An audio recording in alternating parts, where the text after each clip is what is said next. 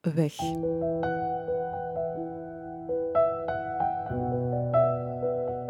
Deze podcast begint omdat zoveel dingen eindigen. Omdat je onderweg zoveel kwijtraakt. Als iets of iemand wegvalt, valt er vaak nog veel meer weg. Rouwen is ook een weg die je moet afleggen, seizoenen die je moet doorlopen. Wat je verliest is weg. Daar gaat het over. Over wat was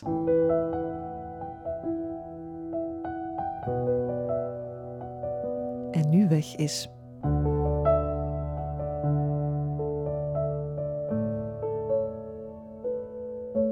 Vandaag heeft Julia de weg gevonden. Dag Julia. Hallo, dag Sophie. Jij bent um, veel kwijtgeraakt onderweg. De onschuld van jouw dochter. Heel wat familie. Ja. Maar het is eigenlijk allemaal begonnen met een vrolijk verjaardagsfeestje. Kan je dat even uitleggen? Dat klopt, inderdaad. Het is begonnen met een verjaardagsfeestje. Wat zichtbaar is, is begonnen met een verjaardagsfeestje. Toen mijn dochter nog een vrolijke kleuter in de laatste kleuterklas was. En onze familie nog groot was met veel neefjes en nichtjes. En uh, feestjes, nog veel taart en chips en glaasjes wijn en babbeltjes waren. Um, dan is de hemel op onze kop gevallen, zal ik zeggen.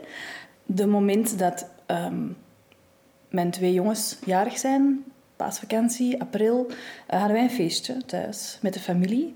En mijn dochter die ging met een neefje um, boven spelen, terwijl dat eigenlijk niet de bedoeling was. Ik had iedereen netjes buiten gebonjourd met het idee van dat is stoffer en dat is leuker voor mijn living achteraf, net iets minder opkuiswerk.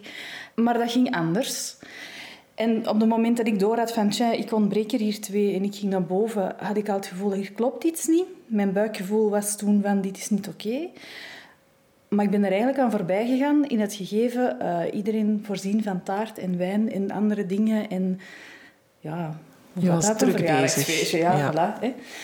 Um, en toen ik door had van, tja, die zijn er nu nog niet. Dus mijn echtgenoot is toen uh, naar boven gegaan. Met veel lawaai op de trap.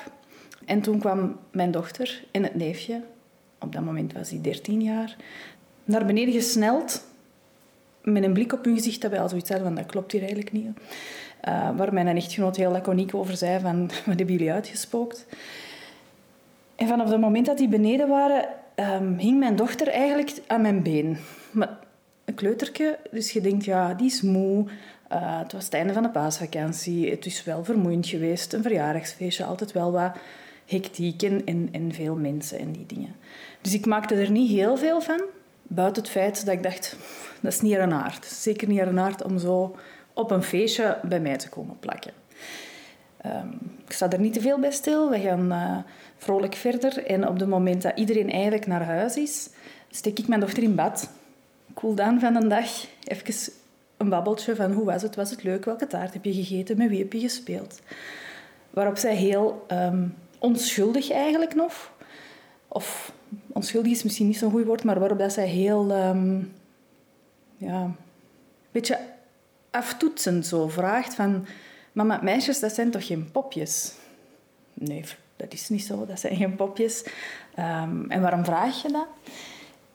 En dan is ze beginnen vertellen. En heeft ze verteld um, wat er gebeurd is op het moment dat ze eigenlijk boven zat met neefje. En kwam er een heel verhaal over seksueel misbruik. Dingen die met haar gedaan waren.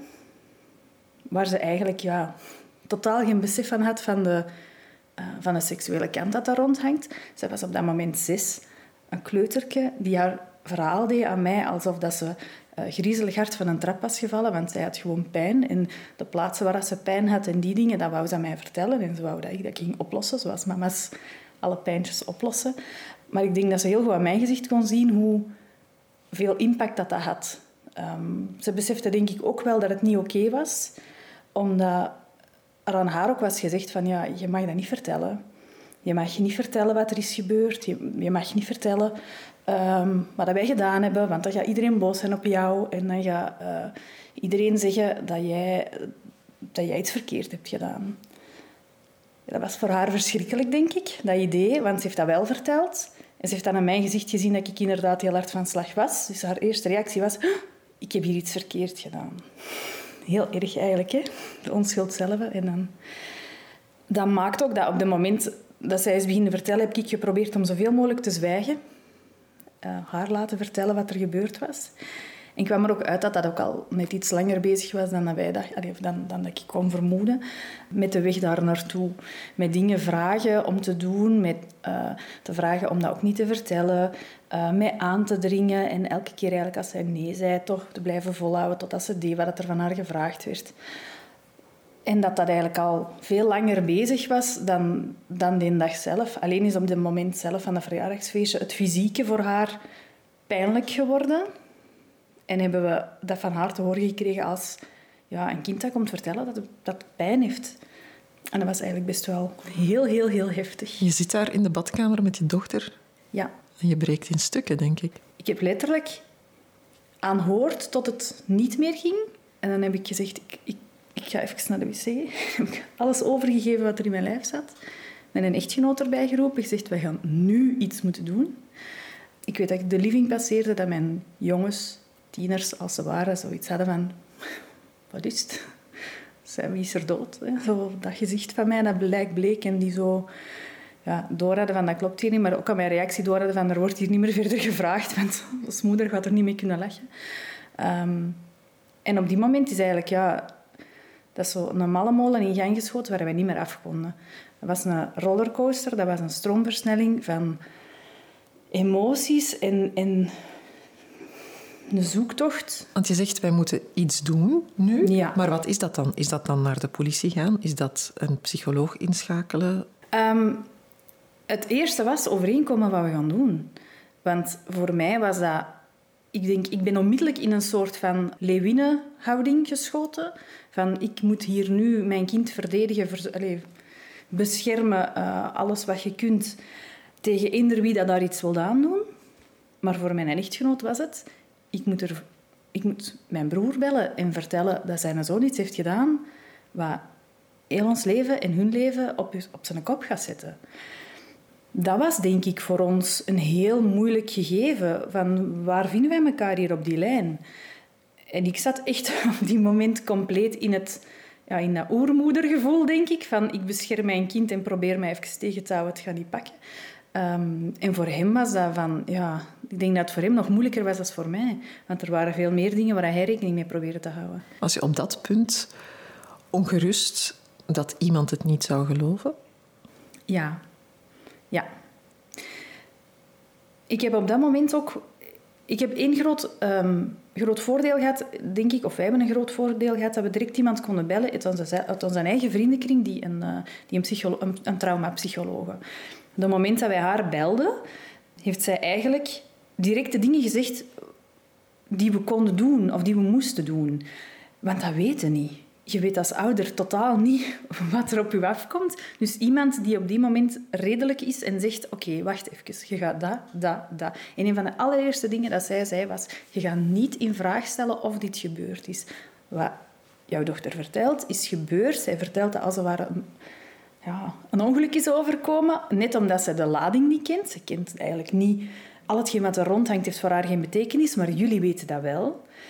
Je legt aan haar ook uit van, hè, dat, dat, dat jullie dat ook heel erg vinden en, en dat ze er goed aan heeft gedaan en dat ze dat geheim niet moest bewaren. Dat soort van dingen hebben we voor haar gedaan. Aan een inhoud hebben wij op dat moment eigenlijk van wat ze vertelde...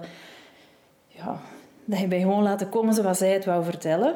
We merkten wel ook dat op het moment dat zij begon te vertellen dat dat een woordenstroom was. En eens dat dat eruit was, was hij kapot. Dus wij hadden boven een, een hoopje ellende, letterlijk, zitten.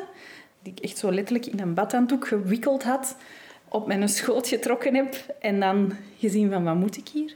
En die dan ook gewoon compleet over haar toeren was. Tegelijkertijd maar we moeten beginnen rondbellen, want de andere ja, richtlijn, zal ik zeggen, was van zo snel mogelijk alle betrokken partijen informeren zonder dat zelfs maar in vraag te stellen. Zij ook van, je gaat dat, niet, dat is geen wel eens niet, dat is gebeurd en nu gaan we verder moeten. Maar dat was onze eerste uh, reality check al, want voor ons was het oké, we weten dan wat we gaan doen. De moment dat we belden, werd onmiddellijk alles onderuit gehaald en onmiddellijk alles van tafel geveegd als dat kan niet. Ja, en dan zijn we eigenlijk vertrokken voor een ja, soort van heen en weer getouwtrek, wat dan nergens naartoe gaat. Dat is heel, uh, confronterend. Nee.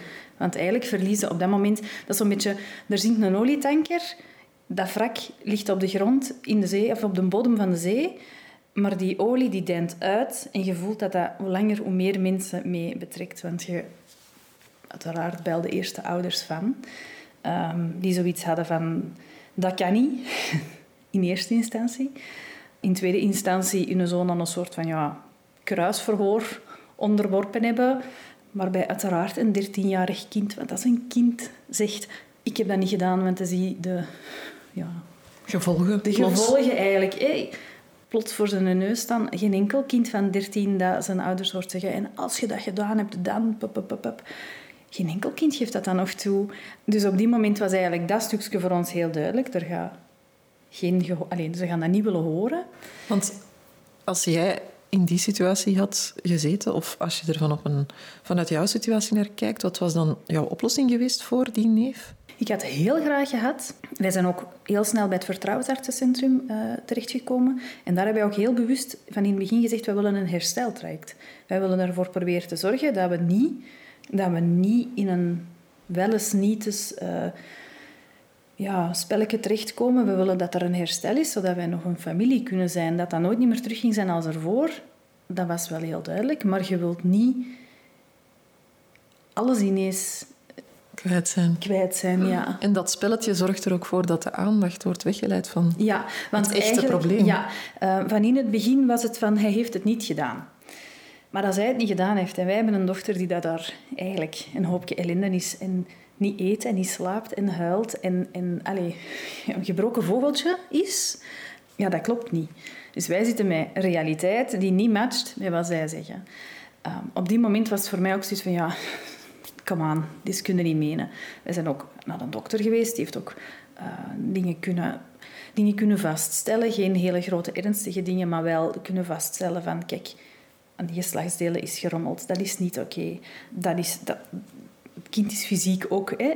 We kunnen fysiek vaststellen dat. En dat was niet voldoende voor de Dat, trok, anderen. dat trokken ze allemaal in twijfel. Want we hebben dat hè, dag nadien maandag gedaan. Ja, wat is er in de tussentijd dan gebeurd? Alsjeblieft. Ja, ja. Eh, maar alles werd zo in twijfel getrokken hoor. Echt alles. En dan ook als wij vroegen, maar waarom denken jullie in godsnaam dat wij zoiets zouden doen? Was ja, maar ja, jij, ik dan, in hun ogen had ik dat verzonnen. Was ik degene die dat... dat ehm, dat er was niet van de familie, maar ik ben niet- aangetrouwd. Ik ben, ja, ik ben aangetrouwd, ja. En heel hard ook van wat de mensen denken, wat de buitenwereld denkt, wat belangrijk is voor de buitenkant.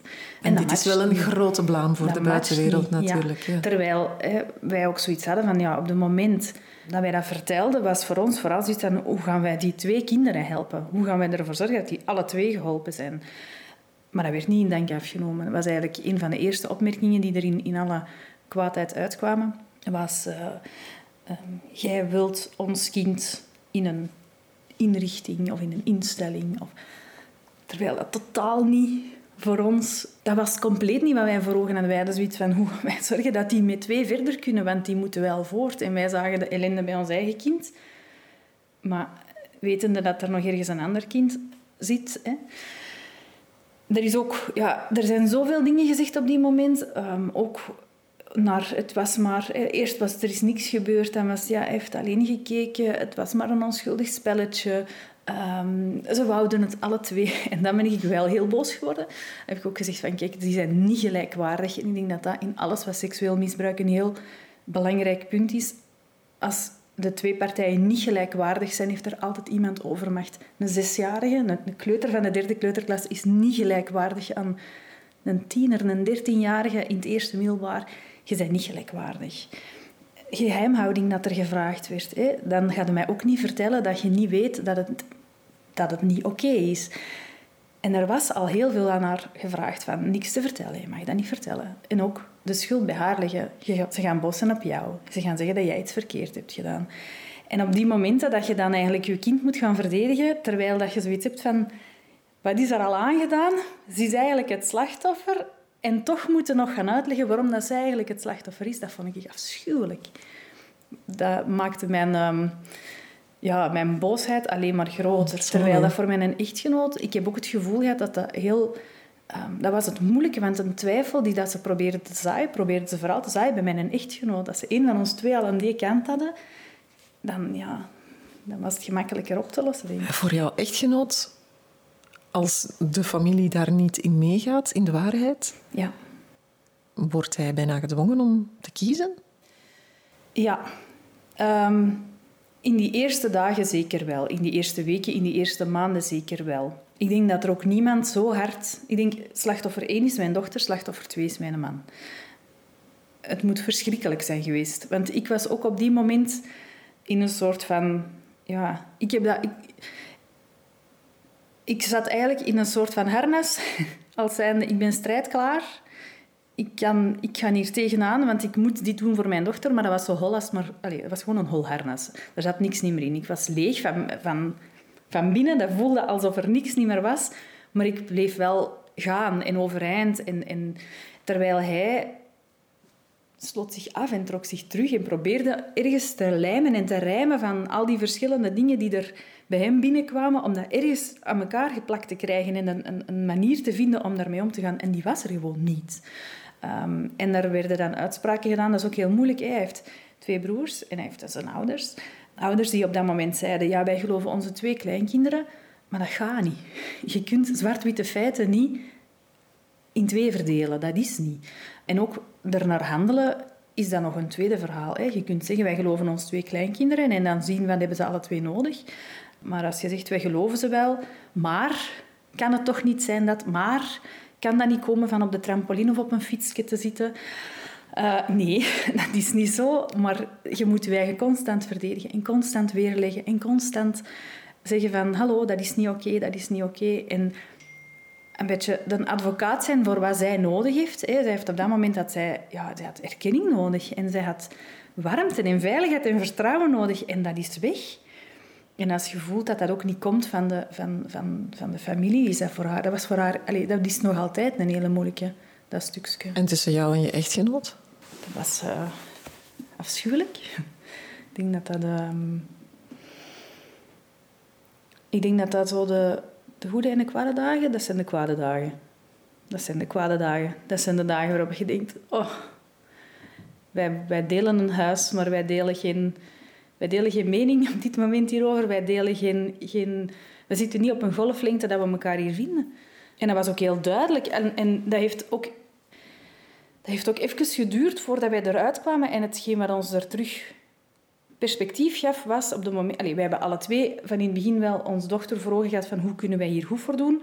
Maar onze informatie kwam van verschillende punten. Als ze tegen jou zeggen, hoe sneller dat je erover ophoudt en hoe sneller dat je stopt met, er, met, met er, eh, dat zelf op te rakelen, dan zal ze het wel vergeten, als dat uw input is. Of je hebt iemand die de input krijgt, nee, hier moeten we aan werken, hier moeten we... Je moet hiermee aan de slag. Ze heeft van alles nodig van jullie en jullie moeten er staan. Ja, dat matchte niet. Um, dus dat heeft even geduurd. Maar op het moment dat we eigenlijk het erover eens waren van... Oké, ook voor hem, hè, want mijn dochter heeft alles aan mij verteld. In de badkamer. En ik ben eigenlijk de boodschapper naar hem. En op een gegeven moment heeft hij ook gezegd van... Ja, maar zij vertelt niks aan mij. En dan hebben we ook aan onze dochter gevraagd van... Wil aan papa vertellen wat er gebeurd is? Die was toen eigenlijk... Dat, achteraf gezien, ik zou dat niet meer opnieuw doen, denk ik. Maar dat was wel nodig om ons terug in één lijn te krijgen. En zij heeft toen... Ja... Ik ga dat nooit vergeten. Wij lagen als... Wij zaten op de grond in de keuken met een hoopje ellende, zo een babytje terug zo tussen ons in, die daar um, met haar hoofd naar beneden in woorden vertelde wat er gebeurd was en bij alles naar mij keek om te zeggen, kom aan, pak over, vertelde jij het. En op het moment dat ik aanvulde en zei, wil je dat of dat, wel knikte, maar dat echt zoiets had van, ja, die had op dat moment echt zoiets van, doe me dat niet aan. Laat me dat niet nog eens allemaal vertellen. Um, achteraf heeft de psycholoog ook heel duidelijk gemaakt dat zij toen al heel hard voelde wat voor uh, lading dat, dat op ons legde en dat zij ons heel hard heeft proberen te sparen. Ik denk dat zij heel hard geprobeerd heeft om ja, ons niet te kwetsen. En het was heel duidelijk dat wij gekwetst waren, want wij waren kapot, alle twee. Zijn jullie naar de politie gegaan? Wij zijn niet naar de politie gegaan. We hebben dat wel... We hebben dat heel hard doorgesproken met het Vertrouwensartsencentrum. En omdat op dat moment nog op de helling stond dat er misschien wel herstel kon zijn, hebben wij dat bewust toen niet gedaan. In de wetenschap dat dat ook niet verjaart tot zij 18 is. En ze is er nu 9. Dus als zij zegt, als ze wat meer weet van wat is er met mij gebeurd en welke lading heeft dat, als zij dat ooit wilt, gaan we dat wel doen. Ehm, maar dat is aan haar. Ik vind dat ook een, een heel moeilijk gegeven in heel dit verhaal. Is ik vertel haar verhaal en onze... Ja, het gezinsverhaal. Onze, ja, een beetje onze, onze... Wij zijn maar een deeltje, wij zijn maar een hoofdstuk. Wat zij moet doen, wat zij al gedaan heeft en wat zij nog gaat moeten doen, dat is zoveel meer dan wat ik kan vertellen. En ik vind ook niet dat ik het in haar plaats mag beslissen. Wat er wel en niet moet. Op die moment hebben wij gekozen van we proberen dat, we proberen dat uit een brand te slepen, dat herstel. We weten nu dat dat niet gelukt is. Dat is heel jammer. Maar we zijn drie jaar later. We zijn drie jaar later, ja. Zijn alle banden verbroken? Ehm, met de broer en de uh, neefjes of het neefje en het nichtje aan die kant wel. Dus uh, broer, schoonzus, neefje, nichtje, die zien we eigenlijk niet.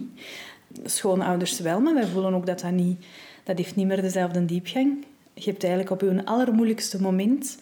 De moment dat je wilt kunnen rekenen op je ouders om boos te zijn, om verdrietig te zijn, om bang te zijn, om te gillen en te huilen en te zeggen, helpt ons. Heb je gevoeld dat zij afstand namen en u niet... Allez, u niet wilde geloven en, en dat niet, voor, niet met u mee die weg wouden gaan. Dat is een kras. Dat is, dat is, dat is, een, ja, dat is meer dan een kras, denk ik. Ja. ja dat is... Uh, ja. Dat is, dat is drijfzand nu, je voelt dat ook. Uh, er wordt gesproken over koetjes en kalfjes, maar er wordt eigenlijk niks uh, diepgaand besproken. Ja. Je merkt ook dat het... Het werd niet in dank afgenomen dat je voor je kind wou zorgen. Hoe kunnen dat als ouder, dat is, dat is de enige prioriteit waar we het over eens waren. Wij gaan voor ons kind zorgen.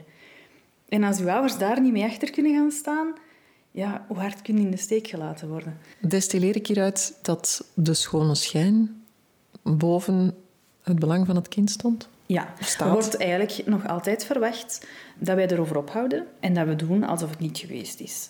Dat wil zeggen, familiefeestjes en die dingen, helemaal in het begin, echt helemaal in het begin, hebben we dat één keer gedaan. We hebben gezegd van, oké, we, we, we vermannen ons, we proberen het, we gaan daar naartoe.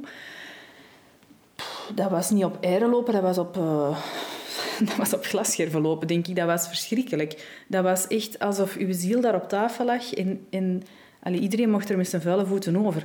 Dat, dat ging gewoon niet. En op, je voelde op dat moment ook van wat we hier nu aan het doen zijn, dat schaadt ons, maar dat schaadt ons kind nog tienduizend keer harder. Terwijl voor de schone schijn uh, leek dat alsof het wel beter was. En werden er ook opmerkingen gemaakt als... Ja, kijk, die spelen nu toch samen als in, ergens in dezelfde ruimte. Al net niet groter dan het is. Voor hun is het toch voorbij. Kijk, hè, eh, ze spreekt toch de... Dus dat maakte ons zo... Ten eerste maakte het ons in de war. Want wij kregen thuis wel een kind dat dan... Hè, ja, e- de aanloop naar zo, dat feestje, niet slapen, niet eten, terug zo, ja, zo wat terugval. Ik heb dat nooit goed begrepen als ze zeiden van een kind kan zo'n terugval hebben naar een jongere, zich jonger presenteren dan het is. Dat zagen wij echt heel hard. Wij hadden eigenlijk een hele zelfstandige, vrolijke kleuter die op een gegeven moment niks meer kon. Die ook in de zetel zat, niks wou doen, niks, niks, niks van zichzelf vond. Ik vond dat ook heel erg, dat vertrouwen in zichzelf. Van, ik kan het hier, dat was weg. Dat was gewoon helemaal weg. Ehm, en dat maakt ook dat op het moment dat we dat geprobeerd hebben van zo'n feestje uh, te doen, mee te doen, dat wij zijn teruggekomen, ja, gewoon als zijnde nog meer gebroken dan daarvoor. En dan we ook dachten van, wat zijn wij hier aan het doen? En dan hebben we dat ook voorgelegd aan de psychologen die ons toen begeleiden van uh, het Vertrouwensartsencentrum die ons ook zeiden van, stel u, wel even, vraag u af wat je van uw kind vraagt. Hè. Vraag u af wat je eigenlijk wat je hiermee wilt bereiken. Waar, wat doet dat voor uw prioriteit? En op het moment dat wij zeiden van onze prioriteit is ons kind laten herstellen en zorgen dat die kan groeien, terug kan groeien, En je legt dat ernaast en dan van, wat zijn wij hier inderdaad aan het doen? Maar je moet je wel de tijd verdedigen. En je moet ook heel de tijd zeggen waarom dat je dan eigenlijk niet meer gaat komen naar die verjaardagsfeestjes. Of niet meer gaat komen naar die, naar die dingen. En nu stellen wij de vraag, zeggen van, wat wil je zelf? Ehm, wil je daar of daar naartoe? En dan heeft zij een keuze. En als zij zegt, ik wil dat doen, dan zorgen we dat hij een uitweg heeft. Als dat op dit moment toch nog niet oké is, dat ze weg kan. Maar dat is wel heel moeilijk. Ook omdat een van de grote dingen die er altijd geweest is van... En wij willen niet dat jullie dat aan iemand vertellen. Dus terwijl dat je eigenlijk kapot bent en op zoek zijn naar mensen... Of op zoek zijn naar... naar niet naar mensen, maar naar hulp, naar, naar, naar erkenning, naar bevestiging, naar steun. Gewoon steun. Iemand die je kan steunen. Maken ze ook nog monddood door te zeggen en durft dat niet tegen iemand vertellen. Want dat was voor de familie minstens zo belangrijk. Dat maakte dat heel veel mensen ook niet weten wat u overkomen is. Ja, we noemen dat in de volksmond incest.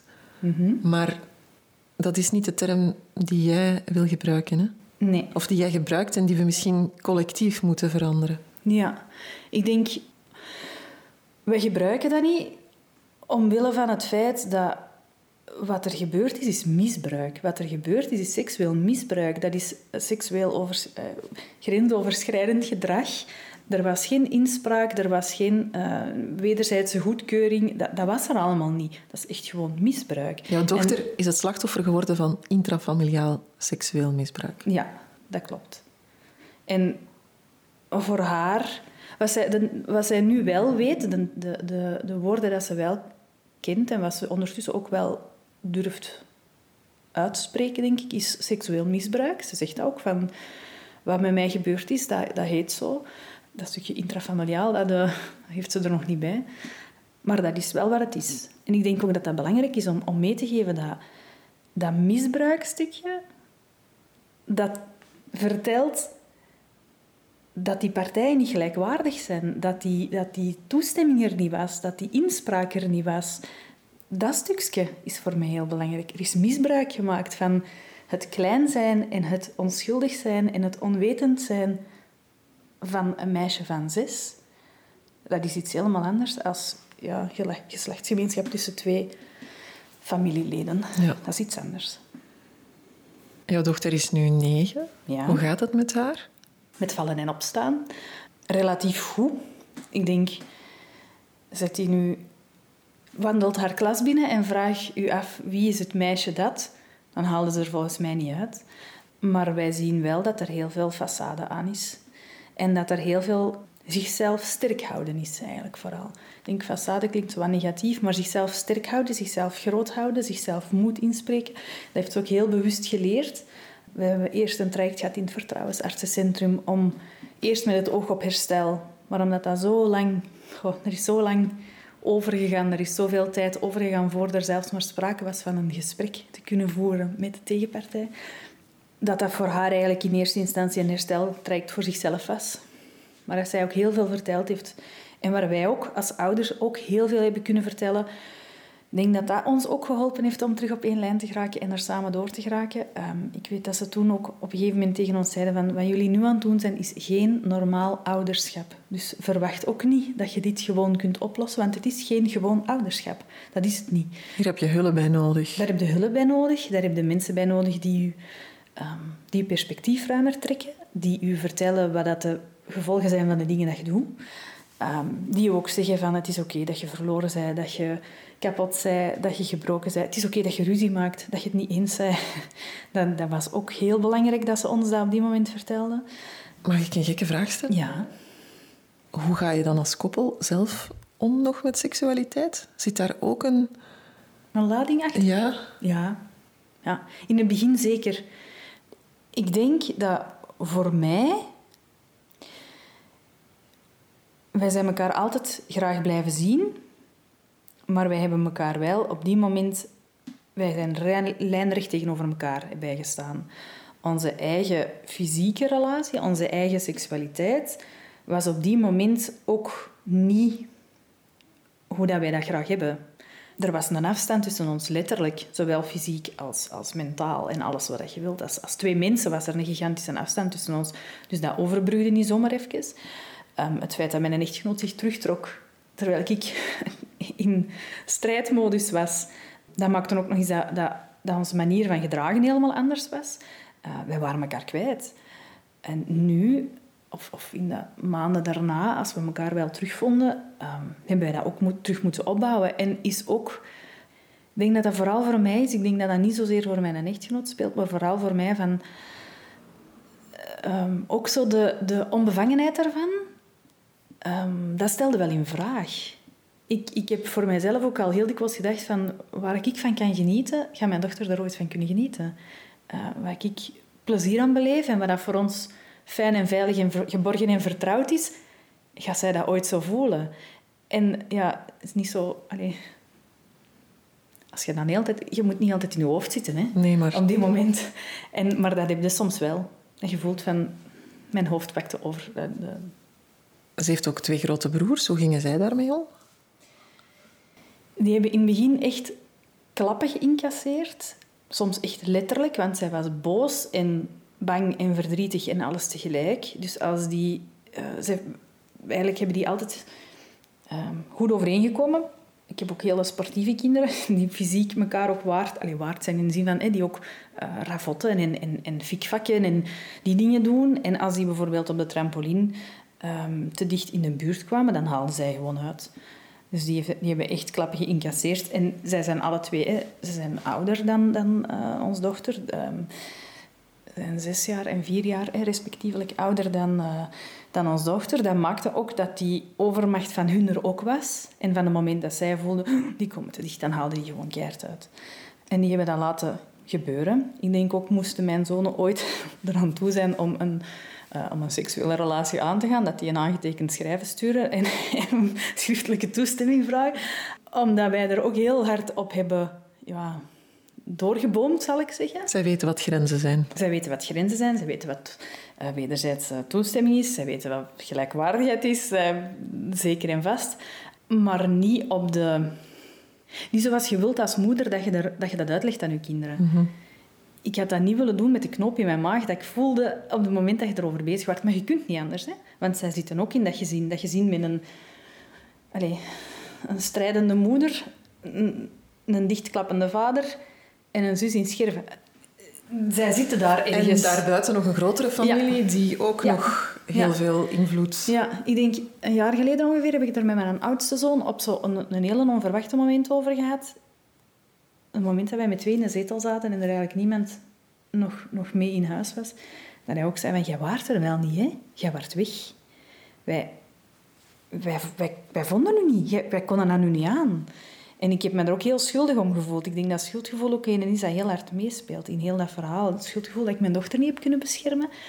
Uh, een schuldgevoel dat ik er niet was voor mijn gezin. En tegelijkertijd weet ik dat dat schuldgevoel niks wil zeggen over de schuld, maar wil zeggen dat ik ze heel graag zie en er alles voor over dat we hebben gehad om het anders te doen. Maar dat gaf ook wel, wel weer dat dat voor ons jongens ook een hele, hele moeilijke periode moet zijn geweest. Die hebben ook achteraf gezien, denk ik, op die moment... Um, die hebben heel veel spanning meegenomen en heel veel spanning gevoeld. En, en ook niet geweten wat ze daarmee moesten, want wij wisten het zelf nog niet, laat staan dat zij het dan wisten. Als mijn oudste zoon vertelde van ik heb op dat moment heel veel gehad aan mijn, aan, mijn broer. Hè. Er werd ook veel ruzie gemaakt op die moment. Wij waren het niet eens. Um, dus werd er ruzie gemaakt en, en zij hebben elkaar wel gevonden als chance. Maar ik had het liever anders gehad. En nu, drie jaar later, zijn jullie een gezin wij tegen de wereld geworden? Um, wij zijn een gezin wij geworden. Ik weet erom niet per se tegen de wereld. Ik heb veel meer het gevoel dat wij zoiets hebben... Wij zijn een gezin dat probeert om trouw te zijn aan zichzelf. En zich niet wilt vervormen of kantjes afschaven of voor de wereld. De buitenkantwereld. Vooral dat, niet voor de buitenkant. Ik denk dat dat de grootste les is geweest voor ons. Van wat, wat telt er voor ons en wat is voor de buitenkant? En het stukje buitenkant zoveel mogelijk van de baan. Um, je bent veel kwijtgeraakt. Ja. Wat vind je het ergst? De onschuld en het vertrouwen van mijn kind in zichzelf. Ik zou er alles voor geven om het onbezorgde terug te hebben. En het zelfvertrouwen dat een kleuter zou moeten hebben om dat te hebben. En nu is ze geen kleuter niet meer, maar het zelfvertrouwen dat een, een, ja, een, een, een meisje van negen zou moeten hebben. Zij heeft levenslang gekregen. Ja, zij heeft een kras gekregen die er niet... Zij heeft een litteken dat niet weggaat. Je kunt het niet zien uh, aan de buitenkant, maar ze gaat het meepakken. En je voelt dat op de meest onnozele momenten. Een stom voorbeeld, een paar maanden geleden, wij wonen op, niet echt op de boerenbuiten, maar toch wel redelijk groen. Mijn zoon die passeert met zijn fiets voorbij een hele lieve mevrouw die daar uh, boeketjes maakt met bloemen uit haar tuin. Die staan dan in een emmertje van voor aan de brievenbus. En hij pakt dat voor mij mee. Dat is nog jong, hè? dus de mama krijgt dan nog bloemen. Um, en de moment dat hij daarmee thuis komt, en heeft dat denk ik zo, dat in diezelfde week twee of drie keer gedaan, um, ging het erover van we kunnen ook iets vriendelijk terugdoen, iets leuk terugdoen voor iemand anders. En uh, het ging erover van, uh, uh, als, we, als we de volgende keer koekjes bakken, het is nog alleen die graag mee in de keuken staat, breng maar een zakje naar daar, als bedanking voor die leuke boeketjes. Waarop mijn dochter heel ja, langs haar neus weg zegt, alsof dat die dat gaan opeten, dat gooi je toch recht in de vuilbak. En ik was eigenlijk verbaasd. Ik had zoiets van, waarom zeg je dat nu? Ja, dan denkt je toch, waar haalde je dat vandaan om zoiets te zeggen? En haar antwoord was, ja, mama, als die zoiets doen, dan denken die waarschijnlijk dat wij die willen vergiftigen en die hun huis leegroven. En zeg, is dat het eerste wat je aan denkt? Dat als je iemand iets voor jou doet, dat die dan iets mis willen doen, iets slechte willen doen, slechte bedoelingen hebben. Hè? Ja, dus zij gaat er gaan uit, als iemand iets doet voor haar, dat er altijd iets achter zit. En dat vind ik zo erg. Die zo het, ja, het vertrouwen in de mensen ook kwijt. We hebben ook gemerkt dat ze op camp ging, op Girocamp. En ze, um, we gingen... Het eerste Girocamp dat ze gedaan heeft, hebben we er eigenlijk heel weinig over verteld. En heeft hij eigenlijk vijf dagen aan een stuk niet geslapen omdat hij niet wou slapen in een kamer waar ze niet van wist wie er kon binnenkomen. Maar daar hadden wij niet bij stilgestaan. Want wij, wij botsen ook nog heel een tijd op dingen, nieuwe dingen die bovenkomen waar je niet bij stilstaat. Waardoor dat de leiding zoiets had. Het was als chance coronatijd en het camp was maar vijf dagen. Maar na vijf dagen was hij gewoon op. Die was echt gewoon compleet op. Uh, en compleet in overdrive ook, om niet toe te geven dat ze op was. En het volgende camp hebben wij dan gezegd van, kijk, wat gaan we hier aan doen? Want op dezelfde manier, dat gaat niet. Laat ons kijken, wat heb jij nodig om op camp te gaan en om daar te kunnen slapen? En wat de waslijst aan angsten en dingen dat hij er toen bijhaalde, dat wij van dachten, daar hebben wij nooit bij stilgestaan. Als, dingen als, ik wil ehm, dat er tussen mij en de deur, dat daar, dat daar verplaatst en ik wil met mijn, met mijn matras tegen de muur en dat kan zien wie er binnenkomt. En ik wil, die had echt een waslijst aan dingen waar wij van dachten, oh, ook over, over zich daar wassen en omkleden. En, ja. en je, je weet dat, maar je staat er niet bij stil hoe hard dat, dat bepaalt, hoe dat zij functioneert of niet. En ondertussen denken wij, ja, wij gaan daarin mee om ervoor te zorgen dat ze zich veilig voelt. En tegelijk wil ze dat zo weinig mogelijk mensen dat effectief weten. Dus ja, dat is altijd zo slapkoord. Hè? Hoe functioneert de dader? Heb je daar zicht op? Ik heb daar weinig zicht op. Ik heb daar weinig zicht op. Helemaal, helemaal in het begin Ehm, heeft die... Dat was echt... Als het zondag gebeurd is, stonden ze dinsdag aan onze deur met de boodschap. Hij komt zich excuseren, maar hij heeft niks gedaan. Wij hadden gevraagd, kunnen we als volwassenen samen zitten en als volwassenen het erover hebben? En zij hadden hem gewoon bij. Ehm, en zij waren toen verbaasd dat wij zeiden van ja, wat komt u verontschuldigen over iets dat je niet gedaan hebt? Dat is een lege doos, daar kunnen we niks mee. Dat ging al niet. En dan ook, als we zeiden van wij willen eigenlijk als volwassenen weten waar, hoe dat we het gaan aanpakken, wij moeten eerst als volwassenen praten, um, vond mijn schoonfamilie het een goed idee om hem dan boven te laten spelen met onze kinderen. Terwijl wij zoiets hadden, dat gaan we absoluut niet doen. Totaal niet. En dan denk ik dat de, de, ja, dat is maar een voorbeeld om te duiden hoe anders dat een impact voor ons als voor hen aanvoelt, denk ik. En ik heb geen flauw idee hoe dat, hoe dat functioneert kan ook niet zeggen dat dat iets is waar, ja, waar wij eigenlijk nu nood aan hebben. Ik denk, als er iets moet veranderen, dan is het erkennen wat er gebeurd is en vandaar kunnen verder kijken. Maar zolang dat, dat er niet is, heb ik ook geen nood om daar verder iets mee te doen. Ik weet ook niet of dat voor mijn man hetzelfde is, dat weet ik niet. Dat is wel een belangrijke, denk ik. Hè? Erkennen wat er gebeurd is. Daar begint het allemaal mee. Ja, Heel, heel hard. erkennen wat er gebeurd is en dat is belangrijk voor het slachtoffer zelf.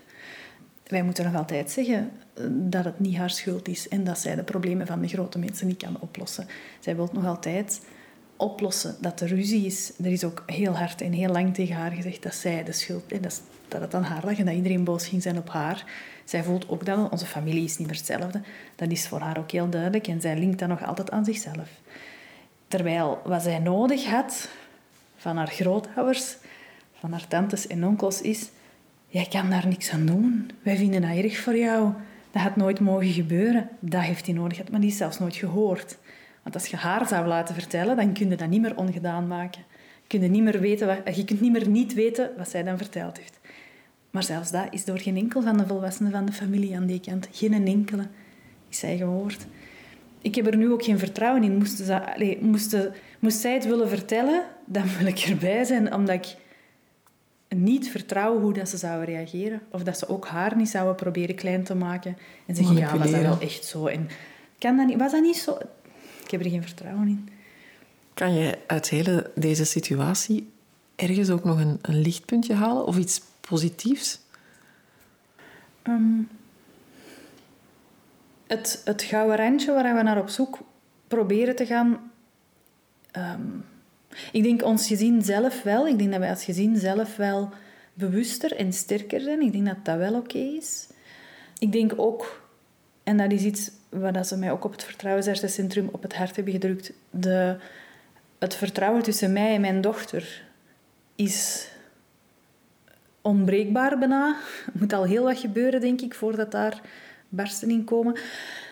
Ook omdat zij op die moment dat ze heeft willen vertellen, gewoon heeft kunnen vertellen en gehoord is. Als je weet dat een kind dat, dat in zo'n situatie zit, dat misschien één, twee keer probeert en als ze voelen van er is tegenkanting, dan, dan wordt er gezwegen. Um, of toch veel kinderen zwijgen dan. Ik ben heel blij dat dat er is en dat ik dat ook weet. En ik denk ook hoe ik er zelf naar kijk. Ik, ik, ik probeer ook ervoor te zorgen dat mensen doorhebben dat dat niet de ver van hun bedshow is die ze denken dat dat is. Als je kijkt naar cijfers, moeten er heel veel meisjes, jongens, kinderen rondlopen die dat zoiets meedragen. En wij als, als volwassenen kunnen dat niet aan. Het zijn wij als volwassenen die dat eigenlijk liever niet willen weten. En, en die op die moment eigenlijk ehm, de kansen van die kinderen kleiner maken. Terwijl dat ik denk, hoe meer mensen doorhebben dat wij ervoor moeten zorgen dat die kinderen die daar gebroken worden op zo'n manier, toch nog ergens mee kunnen verder groeien op een positieve manier, dan moeten wij als volwassenen voorzien. Dus dat zie ik een beetje als mijn taak, mijn wrange taak, om dan te gaan zorgen dat daar toch over gesproken kan worden, als zijnde niet ver van uw bed, alleen maar bij um, ja, kansarmen of, of, of, of... Maar in alle lagen van de bevolking. Overal, iedereen kan de pech hebben. Dat ook heel duidelijk dat dat heel dikwijls gebeurt. Het beeld dat mensen hebben van, van de, ja, de akelige oude mannetjes die kinderen zouden willen misbruiken, ja, dat is totaal niet realistisch. Hè. De, de meerderheid van de kinderen die dat zo'n verhaal moeten meemaken, maakt dat mee met iemand die ze kennen. Hè, waar ouders van zeggen, je mag vertrouwen hebben in. Ook wij hebben dat gedaan. Hè. Ook wij hebben gezegd, dat is te vertrouwen, dat is jouw neef. Allee, ja, tuurlijk mogen jullie samenspelen. Allee, geen haar op mijn hoofd dat er op die moment, voordat ik door had wat er gebeurde, aan gedacht had dat dat niet oké was. Buikgevoel heeft ervoor al wel af en toe gezegd, klopt dit nog wel? Maar ook dat, wij leren ons kinderen eigenlijk ook om hun grens niet altijd aan te geven. Hè? Allee, ja, maar ga nou op de schoot bij een bomma, want ze wil dat zo graag. En ja, je moet een kus geven. En ja. dat, dat doe ik nooit niet meer. De, een kind moet leren, dat is mijn lijf. En als ik zeg dat, dat de grens hier ligt, dan ligt hem ook hier. En dan gaat er niemand over. Nee is nee. Nee is nee. En ik mag dat beslissen. En ook een geheim moet ik niet bewaren als dat geen goed geheim is. Ik moet dat niet dat soort van, van stomme kleine dingen probeer ik mee te nemen waar ik ook ga nu. Ik hoop dat heel veel mensen het gehoord hebben. Ik hoop dat heel veel mensen dat hun kinderen laten horen. Van, het moet niet. Ik denk dat dat iets is waar wij soms vergeten. Dat een kind dikwijls haarscherp aanvoelt wat dat wel en niet oké is. Mhm.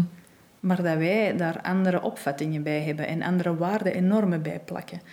En aan wie wilde nu voldoen? dat, uh... Ja. Heftig. Heftig, ja. ja Mag ik jou wel. bedanken, Julia, om dit te vertellen? Dat mag zeker. En ik hoop dat we dat stuk van de grenzen duidelijk genoeg gezegd hebben en dat ja. veel mensen dat even gaan laten binnenkomen en daar mee aan de slag gaan. Ja, dat hoop ik ook. Ik hoop ook dat veel mensen hun kinderen willen horen. Het is niet omdat de volwassenen daar niet mee om kunnen gaan dat een kind het moet dragen. Hè? Nee, zeker niet. Dank je wel. Alsjeblieft.